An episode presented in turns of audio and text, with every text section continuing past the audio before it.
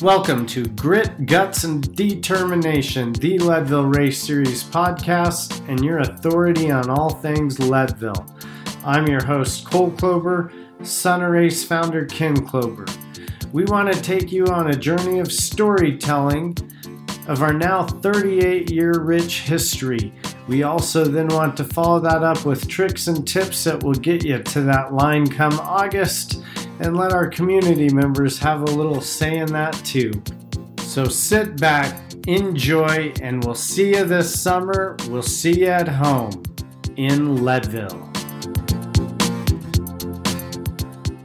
Well, Leadville family, if minimalism and uh, running are your thing, boy, have I got a treat for you today in the form of Patrick Sweeney, his Luna sandals, his minimalistic lifestyle, and his tales of trotting across America. So enjoy this one, folks. It's a lively tale. We have a saying in Leadville you don't find Leadville, Leadville finds you. So, Patrick, when did Leadville find you? Well, first of all, hi Cole. it's a pleasure to chat with you. Hi, Pat. Uh, uh, Led, I guess I first heard of Leadville from Christopher McDougall's book Born to Run, and I was intrigued by it. Um, and I went out there to to pace the first time. It wasn't to run it. Um, I was pacing at the time the CEO of Luna Sandals, uh, Bookis Smuin. Um, he's one of these two kids that along with Barefoot Ted, started making sandals in Seattle. Um, and so I paid Bookis. It was his first 100 miler. And he was one of the, the first people, I think, to run a 100 mile race in Luna sandals. And that's how I first found Leadville. Very nice. Now, you were and are a pretty quick guy out there on that course, to say the least. Uh, what kicked off your running and what has continued to fuel that passion? Um, I guess my running in general. Um, um, all my life, I've loved sports, but when I was a kid, I was a little chunky kid. Um, wasn't the chunkiest, but I was almost the chunkiest. Not to say I wasn't bad at sports, though. Like I still loved them, and I gave it my all. Um, through high school, I was, you know, more the kid who wasn't into school sports. Would rather go sneak off and smoke cigarettes. But uh, I played soccer, um, not for my school um, when, which I was pretty good at, but uh, once again, I didn't like the running aspect. Um, and then fast forward a little bit to like junior college, um, decided to see if I could do a marathon. It sounded like a really hard thing to do. And me and a friend, we started running just to, to see if we could do it. And um, I did the LA marathon, I think in the year 2000 was probably my first race I ever ran. Other than, uh, I think we had a one mile race in kindergarten a two mile race in eighth a two mile race in eighth grade that I'm still pissed off that they made kids run two miles. How could they be so evil? So, so, so there's off, a, a bit of a gap there. but yeah, and then so I ran a couple marathons in junior college, and then kind of left running until I had a breakup in like 2006, and then like found running again and started doing the marathons and then found out about the ultras and kind of fell in love with the ultra running community. Okay, now in talking about that community, you and I have a good bit of common friends, but it may start with a gentleman you've already spoken about, Barefoot Ted McDonald. How do you know Ted? When did you meet Ted? When did I meet? So there's a small marathon in Southern California called the Pal. Well, I don't think they actually have the marathon anymore. I think it's just a half marathon. But for a while, it was the second longest continuously run marathon, only behind Boston, uh, the Palos Verdes Marathon.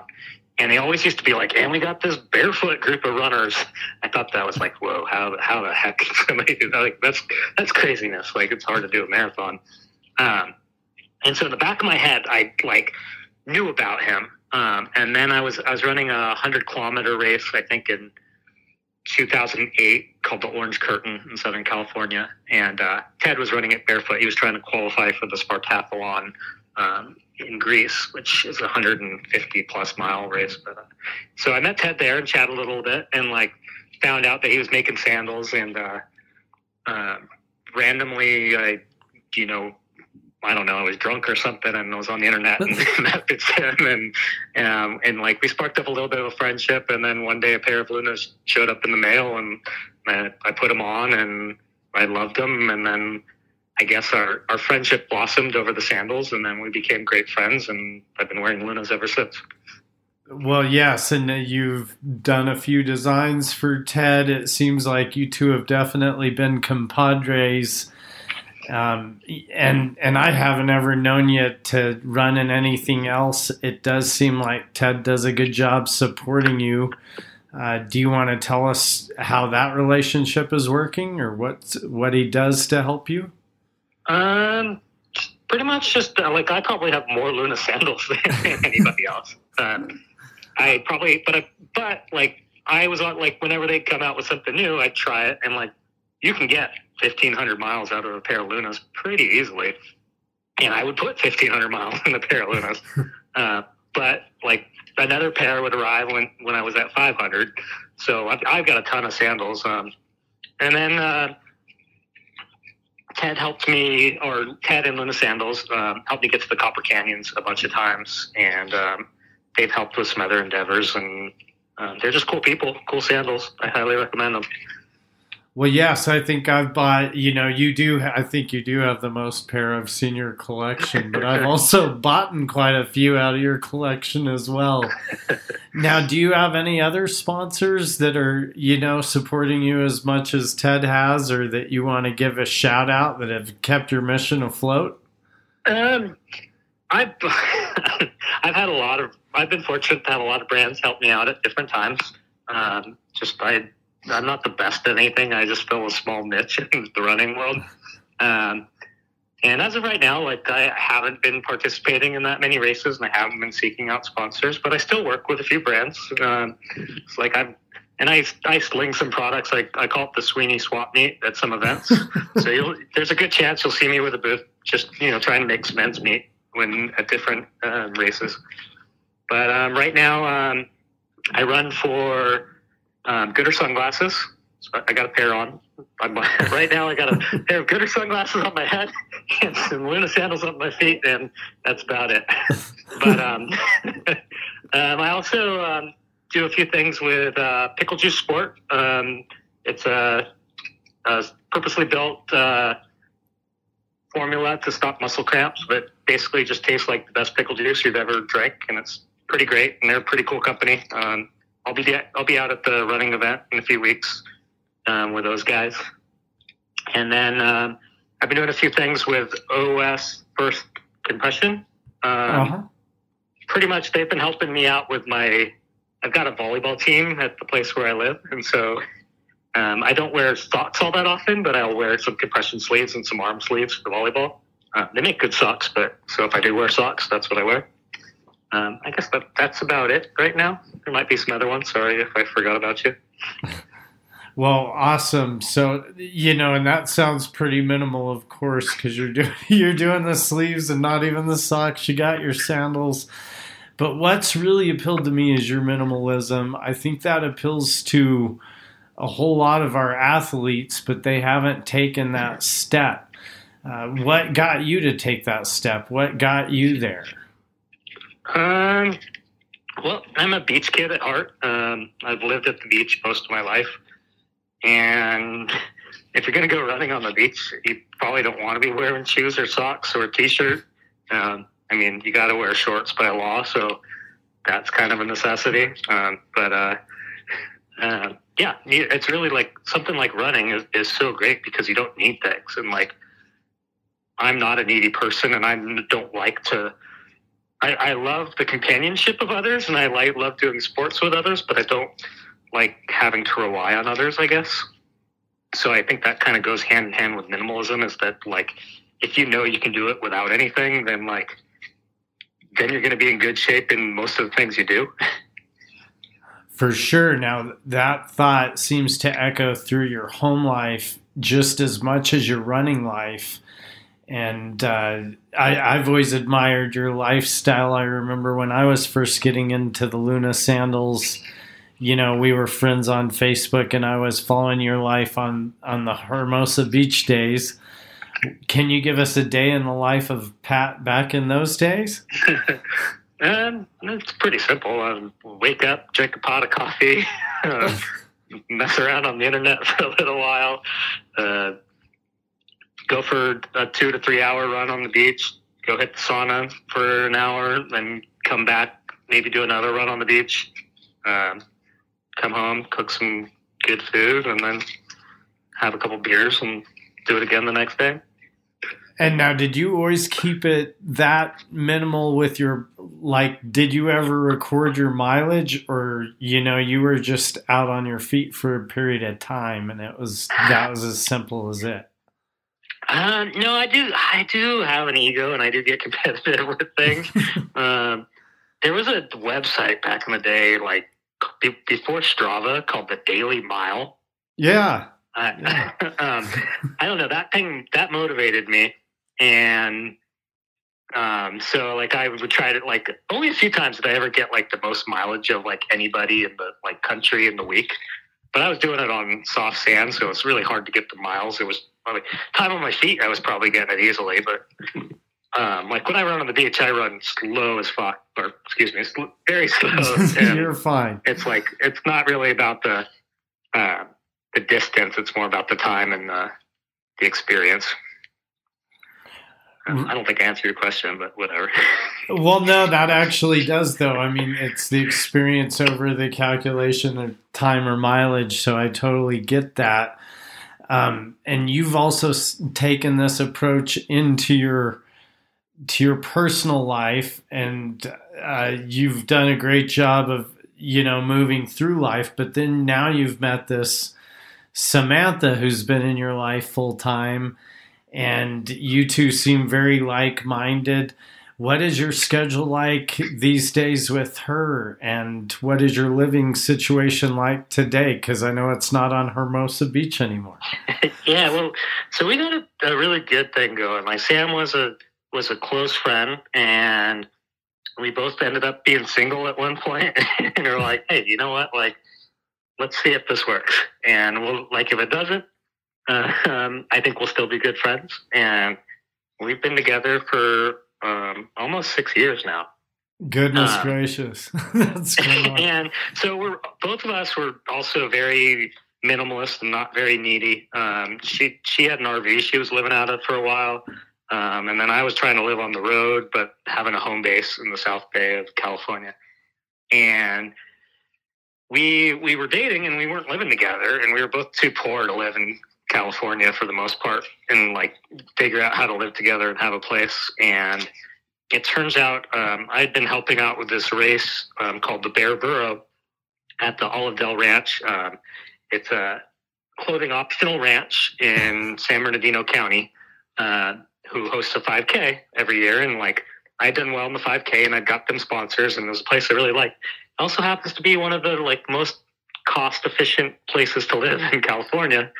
and so Sam was like, "Hey, like we talked about it kind of jokingly about moving there, and she was like, "We need to move. To, we need to move in together." And then like I was like, "Yeah, you're right." And like it just came together. Like three weeks later, we bought a fifth wheel, and like we've got like a super awesome spot. Um, and we've been here. It was like we moved in just before COVID, and it's a private ranch. And so when California was in lockdown, we live on this private ranch with miles of private trail um, where we could just be free and have fun and run. And uh, it's been pretty awesome.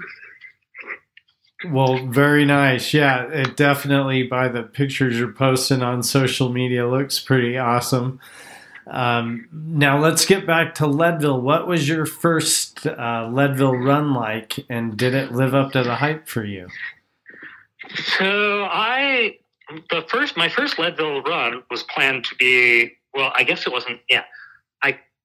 I, don't know what year it was. It was probably like 2013 ish, maybe. I don't know. Um, I headed out to Leadville to do the Burro race. Um, Caballo Blanco um, had become a personal friend of mine, and he passed away the year prior. And I had the opportunity. He had told me about the Burro race, and I was. It was always in the back of my mind after he told me about it, and I had the opportunity to run the Burro that he used to race in it, uh, Burro owned by the Pedrettis named Samaritan, and this is a giant burro. Yeah. and so I, I headed out there with the intent to run the burro race, but in the back of my head, I, I, I think it, I, I don't know if you pulled, I don't know who pulled some strings. And this was before Leadville was as hard to get it. Like this was before the lottery. This was bef- this is when there was sponsorship exemptions that could be had and whatnot for the race. Um, but basically, at the last second, I found out I was going to run the hundred miler. So two weeks after the Burro race, so I headed out to Leadville to do the Burro race. I got there on like a Friday night, and when I got there late on the Friday night, I was st- staying at the what I, I, think who is is Greg Labbe? Did is he currently the mayor? Uh, he right sure is. And why don't you tell us okay. about that ex- that camping out at Greg's house experience? so the, the, the mayor of Leadville is a is a close personal friend and awesome guy who who hosts who's been notorious for hosting runners. He used to host Caballo Blanco and Barefoot Ted. He hosted Baluna Crew, and so on this particular year, I was staying at his house, and I headed out there. I got there like late at night, coming from sea level on a Friday night, and I found out there was a during boom days there was a 5K the next day on Saturday morning. I, I don't I don't remember what the local what that 5K is called. That's the one that.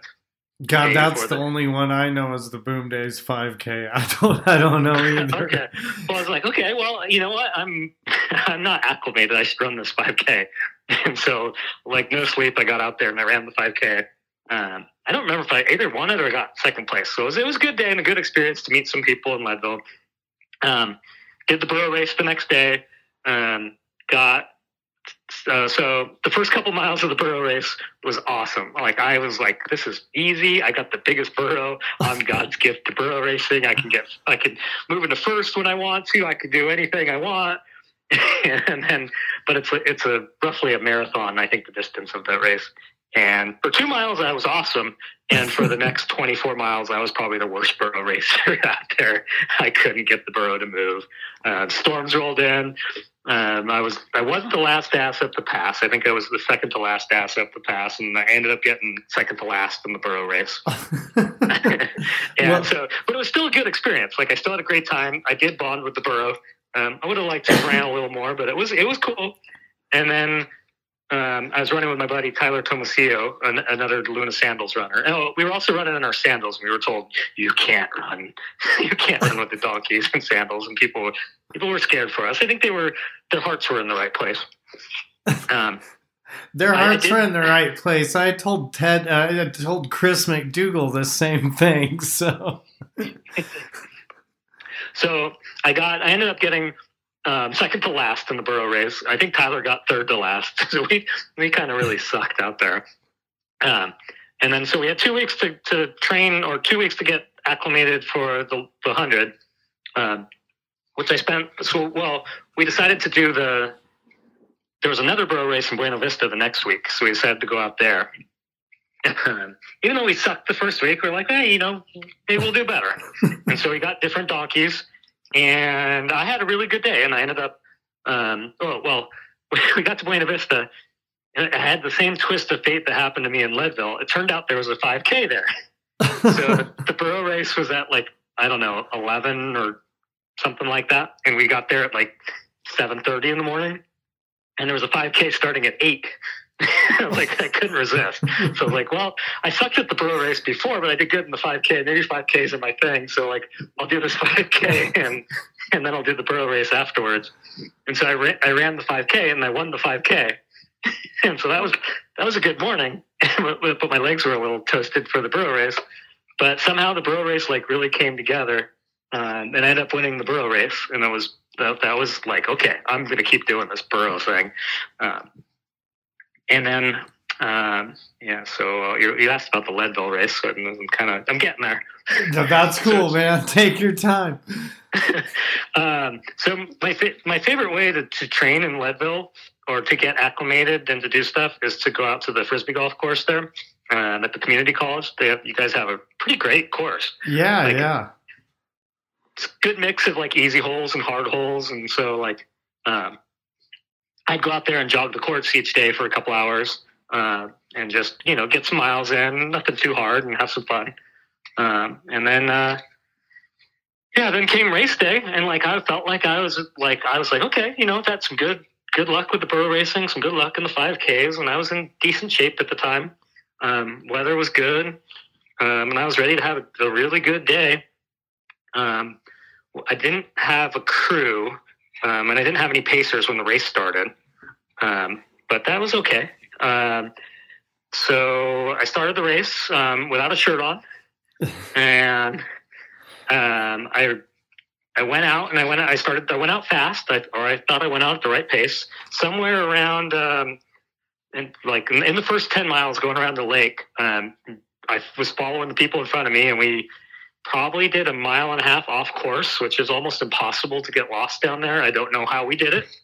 It's it's actually pretty easy around that footprint of lake going into the other campgrounds. So, uh, Okay, yeah, I, I still don't know what we did and how we did it, but we, we got back and we got back on the course. And so that was, that was a little bit of a bummer, but it was like, it's still okay. And like, I, I was like on a super optimistic, pipe dreamy, um, kind of speed that I wanted to get in the course. So like, I, I thought like, you know, maybe like if the stars align, like 18 to 20 hours would be a fantastic time. uh huh, yes, it would. Um, and so I, I ended up, I was feeling good getting there. Or it was called Fish Hatchery at the time back then. Um, got to Fish Hatchery and things were just already starting to blow. I was at a good, good pace. As you know, I don't know, like sub four hours to Fish Hatchery. Nothing like outstanding, but like still all right. And then something happened in my knee and I just had this extreme knee pain. And I, and I didn't, I didn't know the course at all for Leadville. Really, I, I paced a, a sec. I paced um, over um, Hope Pass, and that was the only part of the course I knew prior to going into the race. Um, and then so we leave fish, fish hatchery, and I'm like, man, this is like the most like I was thinking Leadville was going to be not too runnable, and like everything from fish hatchery to Twin Lakes is like the most it's the most runnable part of the course. For sure. Um, and so I got to that section and my knee felt destroyed. And so I find myself walking and it's like so early in the day.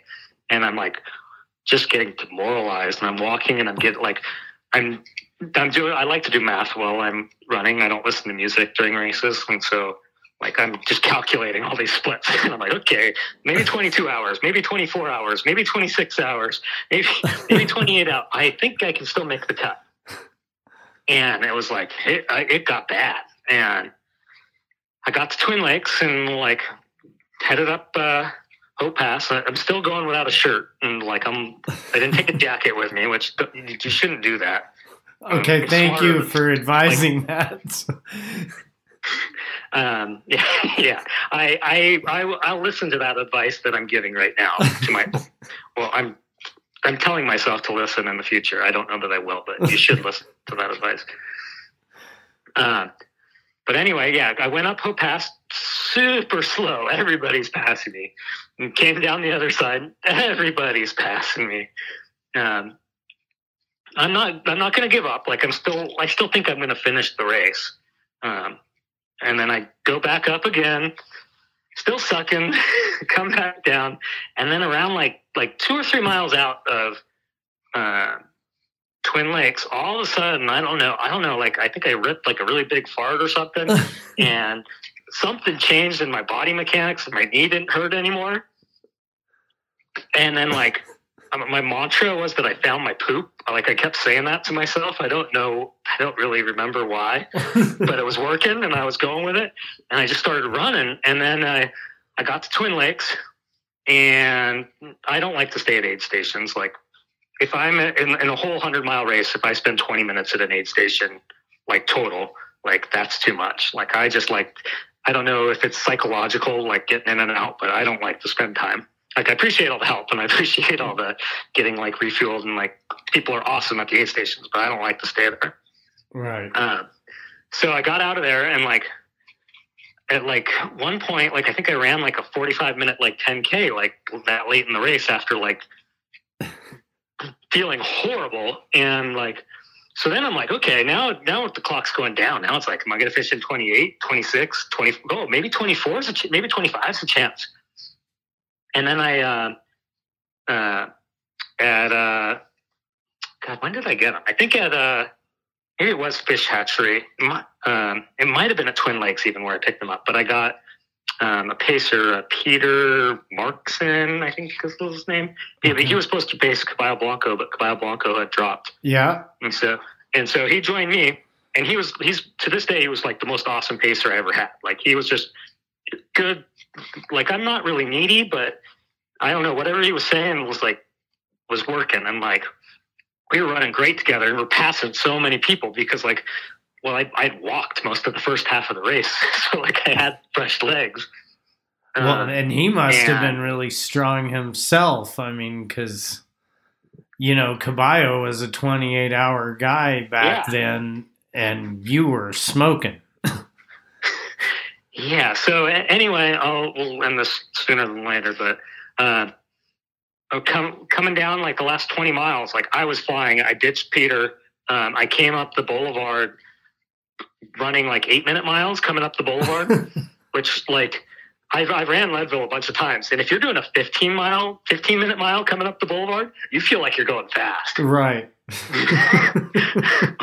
like and like most people are doing like 20 something minute miles and that's not even that bad like there's people doing 45 minute miles come to, you know uh, but yeah so like the day went from a horrible day to an awesome day and like i don't remember what my time was i don't remember if it was 23 something or 22 something but It was a good day, like, 22 something for sure. No, you, Yeah. uh, yeah. Yeah, you, you you smoked it through it for sure. So now, so did that live up to the hype for you? Uh, were you in such a deficit so early? It, you were defending the whole time. I mean, what was that like? Um, well, I don't know. What, I don't know. I don't know what the hype is necessarily, but like Leadville's, a, it's just a, it's a super. It's it's a great course in ultra marathoning, kind of like the Boston Marathon is a great course in marathoning. Um, it's not so much about the difficulty of the course, other than say weather and dealing with elevation Mm-hmm. but it's a, it's a, like it's i mean if you plan it right and you run like if you want to run you can run um, but what like makes leadville special and some people don't like this aspect and something that i actually really like is the amount of people out there and the, the amount of people on the sidelines and it like some of the aid stations are like you know not a party but there's just so much energy there um, that makes it a race like no other ultra marathon that i've ran Well, thank you. We do love to hear that. And now you've got, I guess it is four finishes. Is that mainly what's kept you coming back? Or are there other elements that keep you coming back? um, i think i got five finishes buddy Oh, I missed one. um, I, I thought I had six for a while, so but I don't think I have six. I've, I dropped once. Uh, yeah, um, yeah, no. Well, the community of it is what keeps me coming back, and like, yeah, it's it's just a, it's got its own special vibe, and it's like some some ultra marathons are small, intimate things where like there aren't much marking, and you like that makes them cool, and some Yeah. like something like Leadville, it's just like it's such a there's an electricity, like an energy out there that make it a pretty awesome race. well, and then so you've got these five finishes at the, the run. Now, have you uh, returned to the burro racing all those same years as well? Um, yeah, I don't know if I. I try to get the burro racing in as much like. Yeah, I, I think I've done five or six burro races at Leadville. I think one year I took off. I didn't do the Leadville 100 because I was doing. I got an opportunity to do Trans Rockies and I couldn't do both. Um, but um, yeah, the the burro racing is super special too. Like I really love that. Like that's part of the whole Leadville experience for me is like the hundred, whether I'm crewing it or running it, and then doing the the burro racing. Well, and in the burro racing, what are some of your more memorable moments on the trail up there? God, that's a tough course. Um, the the burro racing course is is a tougher course. Is I've never done the Leadville 50 miler, but from what I hear, the Leadville the burro race does a lot of that course, and so it's. In, or, or the one year I've done the Leadville Marathon, they changed the course, but the Leadville Marathon did a lot of the burro racing course. Uh, uh, my memories of the Leadville burro racing, um, I just you don't know what like with burro racing, you don't know what to like. You can plan for the best, and you can be the best burro racer in the world, and you can have the best donkey in the world. But if the donkey doesn't want to go, you're gonna have to adjust those plans and just you know like. And for some people and some mentalities, that that won't work for them. Like they will be destroyed, and, other people, you know, you, you just gotta adjust and be like, okay, you know, we're just it's gonna be a long day, and that's okay. yes, you for sure got to adjust, or it's not going to work for you. You're going to abandon that race. Have you have you done the the burro any burro racing? Yes, I have. So I have a very similar experience to you. Now I think it was 2002 or maybe it was 99 and 2001. I don't know, but my first one um, I did with the best burro out there, but completely out of shape. My dad, Okay. my dad had this burro Mort, and he was wilder than hell, but he was a great racer, and he knew the course. And I got up, and you know, everybody can watch it from the resurrection. And here I am, a local homeboy, and I get to that split and going to the top of the radio tower, and Mork and I went the wrong way to the right. Mm, And, and I know everybody's watching, and I take him to the left, and we go up to the top, and he flounders. That means he's had too much sweet feed all year, and his hooves are real bad. And at the same time, my dad gets up there with our other burro, Snoopy, and his burro flounders. And we spent six hours waiting for them to decide to get up on top of uh, Mosquito. And then we make it back to town in second to last and third to last place. and then the next year, uh, or I think I took a year off, but my, my dad had a new baby burro that had never been haltered, and his name's Night Horse. And my dad raced Night Horse, and I raced Mork again. But Mork had shoes this time, and Mork pulled me through, and we got third because of Mork awesome. and my dad got the last ass over the pass trophy and i have it sitting right in front of me today so That's a cool trophy. I was, yes and it was a hell of a sacrifice he made for me to toe that line so now and we talk about hard finishes jumping back to the 100 and you said you've had a dnf out there what was that what brought you to a dnf Um, well, my my DNF was I just went into the race underprepared, and um, I knew from the get go that it was like the wrong decision to be racing. Um, had some some prior injuries, and I I didn't. It wasn't this isn't some like awesome story or anything. I only got to mile twenty, and it was um, I was barely moving in, in a lot of pain, and I called it quits then. Um, I did have one race um, where I had a. It wasn't a great finish, but it was probably like the most painful finishes of any of my races that I've ever done.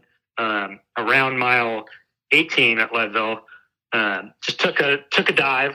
Um, I landed on my water bottle, cracked my water bottle, and um, messed up my ribs pretty good. uh-huh And the, the good thing about messing up your ribs is when you can't breathe and can't talk and can't laugh and can't cough and you can't push that hard. So like it kind of makes you like you pace yourself at least well. Yes, you do.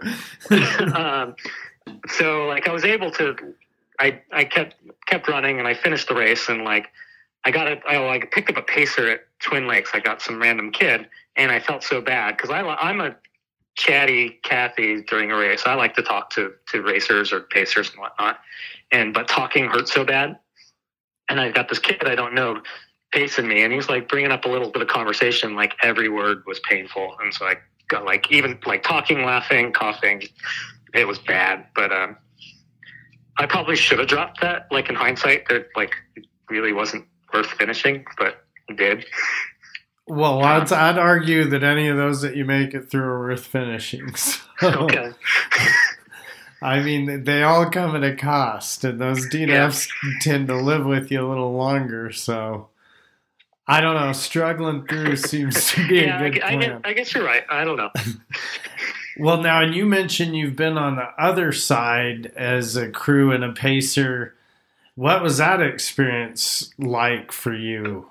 Oh, I'm God. That I think it was like I've, I've paced in a lot of things since then, but when I was pacing Bookis out there, might have been the first time I've ever paced in a race, and so it was just doing.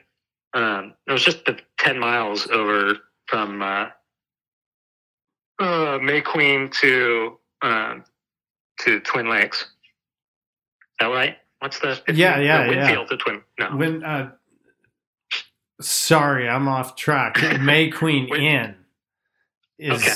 is Oh, no, 13. Twinfield. No, so Winfield to Twin Lakes. is where I Okay, gotcha. Sorry. It's okay.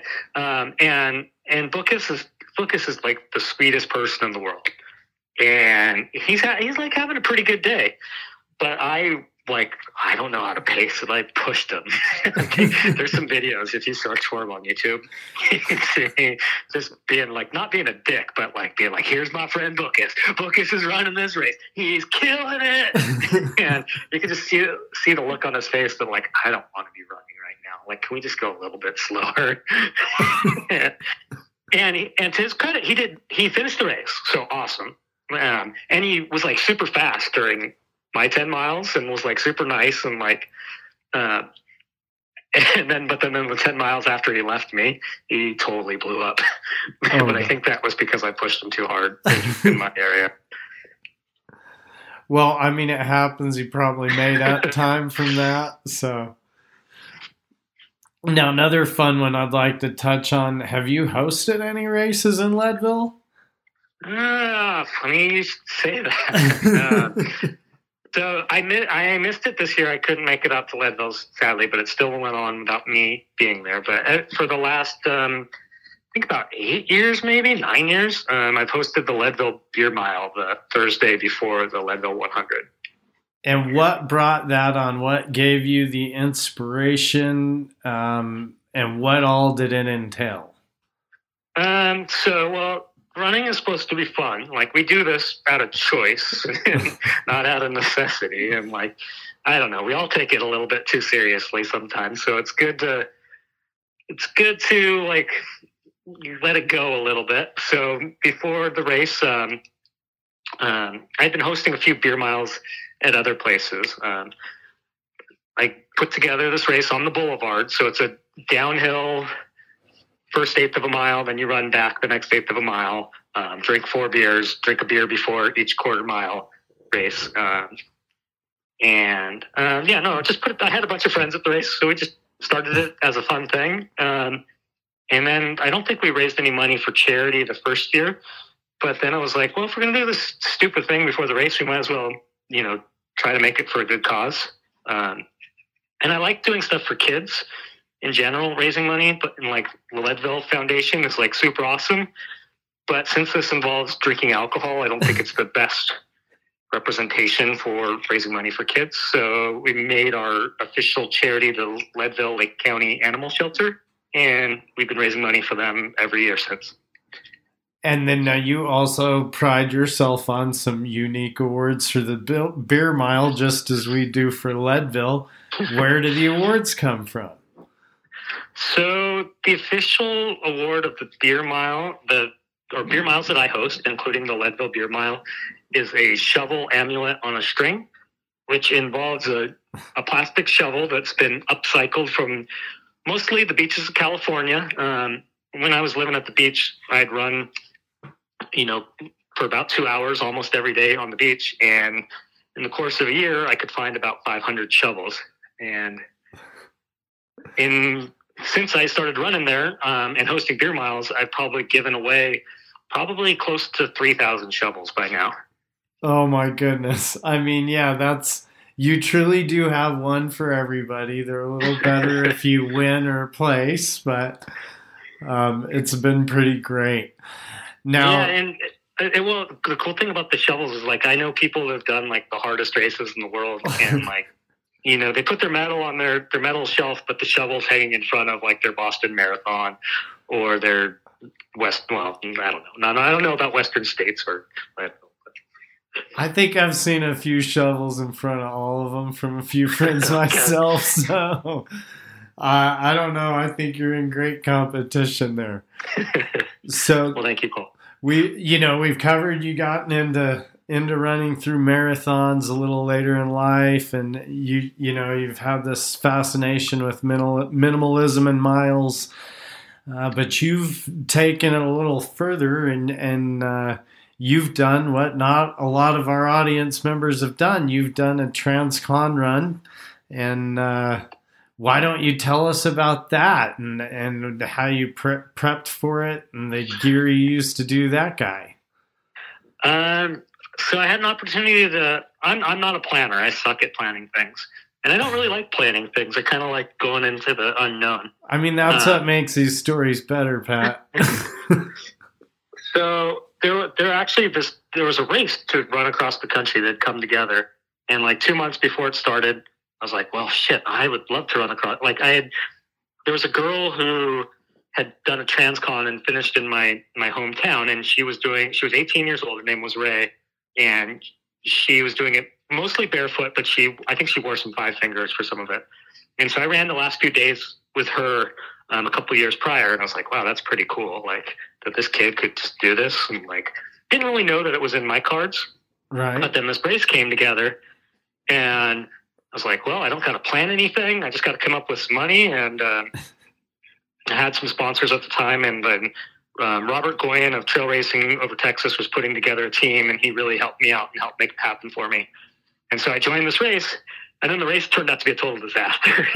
um, I, I don't want to talk smack about the, the race organizers or anything, but the race was a disaster. So uh, me and another person who were in the race, we ended up just going off on our own with the help of um, Vanessa Runs um, and Yeah. My friend Shacky. Um, they were helping out with the race. I mean, it, since so- you're dropping all Yeah. those names, who's this other friend running with you? Uh, uh, Jup Brown, uh, a Kiwi from uh, New Zealand, uh, super awesome guy. Um, so yeah, we just started going off. We were basically just like, okay, Google Maps, like how do we get from here to here? Like not knowing what we were gonna encompass, and like Google Maps will take you on some strange roads. It'll take you on some big highways where people should not be. Um, but uh, yeah, it turned out to be a really awesome experience. Um, and we weren't running for any times. Um, we were getting up to like 40, 50 miles a day, and like not trying to break any records, but like it got to a point where like the body felt like it could do 40, 50 miles a day, like every day for the rest of my life. Uh, well, maybe not the rest of my life, but uh, but it could do that continuously, like for years, and get stronger rather than get weaker. well, yeah, because you talk about not planning, throwing this together at the last minute, and then I'm watching you, and you detoured off, and you did Boston. I know. I, so no, that, that, Or- you're you're close. Um, the the Caballo Blanco Run Free movie was premiering in Boston, oh, that's it. Okay. and I was just getting to God, what is it? Um, my mind's drawn drawn a blank. Um, Well, you- ah, you- Blue Ridge, the Blue Ridge Mountains. I was just getting around there, and Uh-huh. like um, Saucony was premiering the Caballo Blanco movie. Did I just say that? I think they did. no, you you just said the Caballo Blanco was what was going on there. The movie. Okay, so yeah, the Caballo Blanco movie was premiering, and Saucony wanted me to go talk at this premiere. And I'm in the middle of this transcon um, near the Blue Ridge Mountains. They're like, well, if you can get to an airport, um, and we'll, we'll fly you up here and we'll put you up in a hotel and let you talk. And then, like, okay, I was like, okay, like, I, I want to, like, I got to keep running this transcon, but like, I want to see this premiere, and like, this is an opportunity I shouldn't pass up. So I had to bust out like a huge day, like a I don't know, like a sixty mile day to get to Roanoke to make a plane flight. And I get on this plane to fly to Boston, and there was like a guy promoting the Roanoke Marathon, which was like two days away.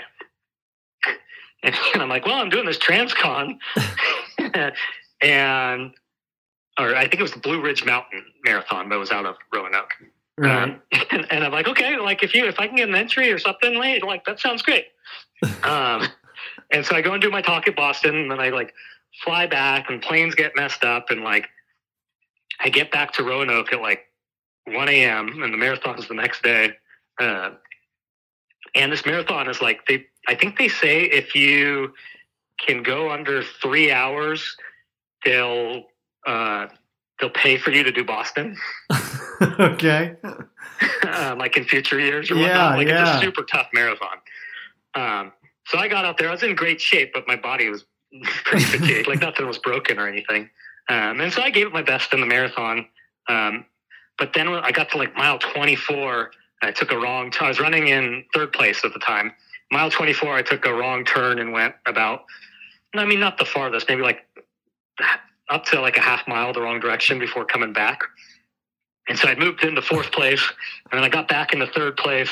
Um, but then I didn't end up breaking three hours. It was like 304 or something. I Oh, got third gosh. place in the marathon, and it was it was super fun, super cool experience.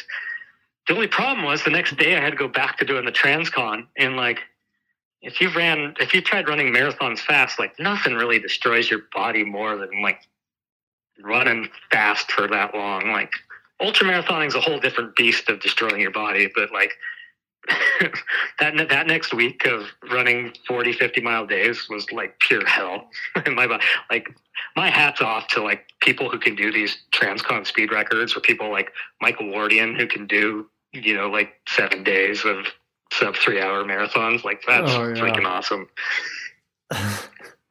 well, yeah, that's that's way too much for me. So, you know, doing these this what has that taught you? Like what do you take from that transcon through your life cuz that's got to taught you quite a few lessons.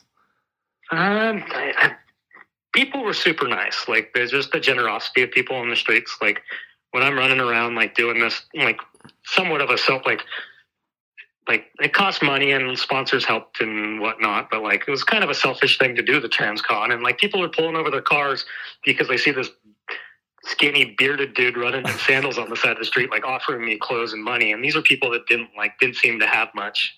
And like I don't know, I was really in awe of the generosity of people that stopped to say hi and like I I, I guess that's what I got the most out of it. Well, that's that's probably the best thing you could get out of it. Anything with a humanitarian message is a pretty big win, I'd say. Yeah. Now, you've mentioned that your first year you didn't have a crew at Leadville. Um, have you done it without a crew other years? And can you tell our family members, you know, that are maybe don't have that option, what how to make themselves successful going that route? Um, I just you just got to embrace it. Like I I don't like asking people for help. I appreciate help, but I'm not good at asking or relying on people. And I'm, I'm I, I do end up relying on people a lot in my life. But like, it's hard. For, it's a hard thing for me to do. And um, the Leadville's aid stations are super awesome. And if you get if you can make it to Twin Lakes, um, chances are there will be somebody there willing to pace you if you don't have a crew. Um, I actually had this the opposite problem that I got in trouble with with Sam one year.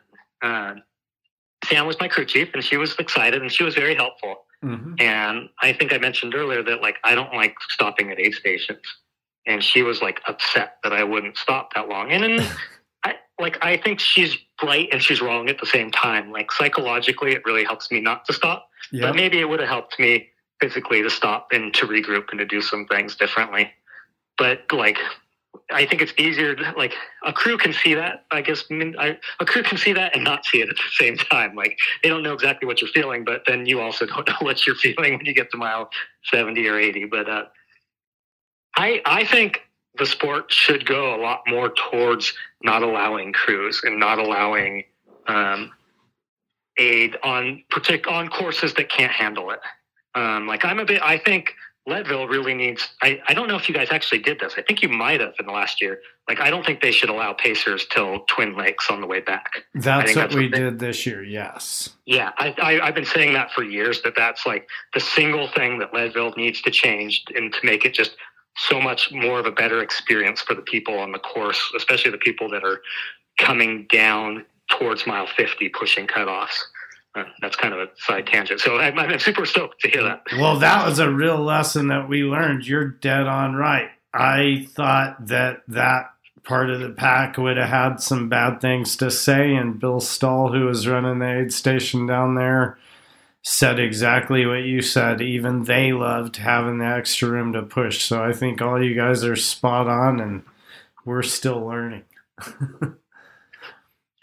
um, what are some things that you've taken from Leadville beyond race day or from the town itself?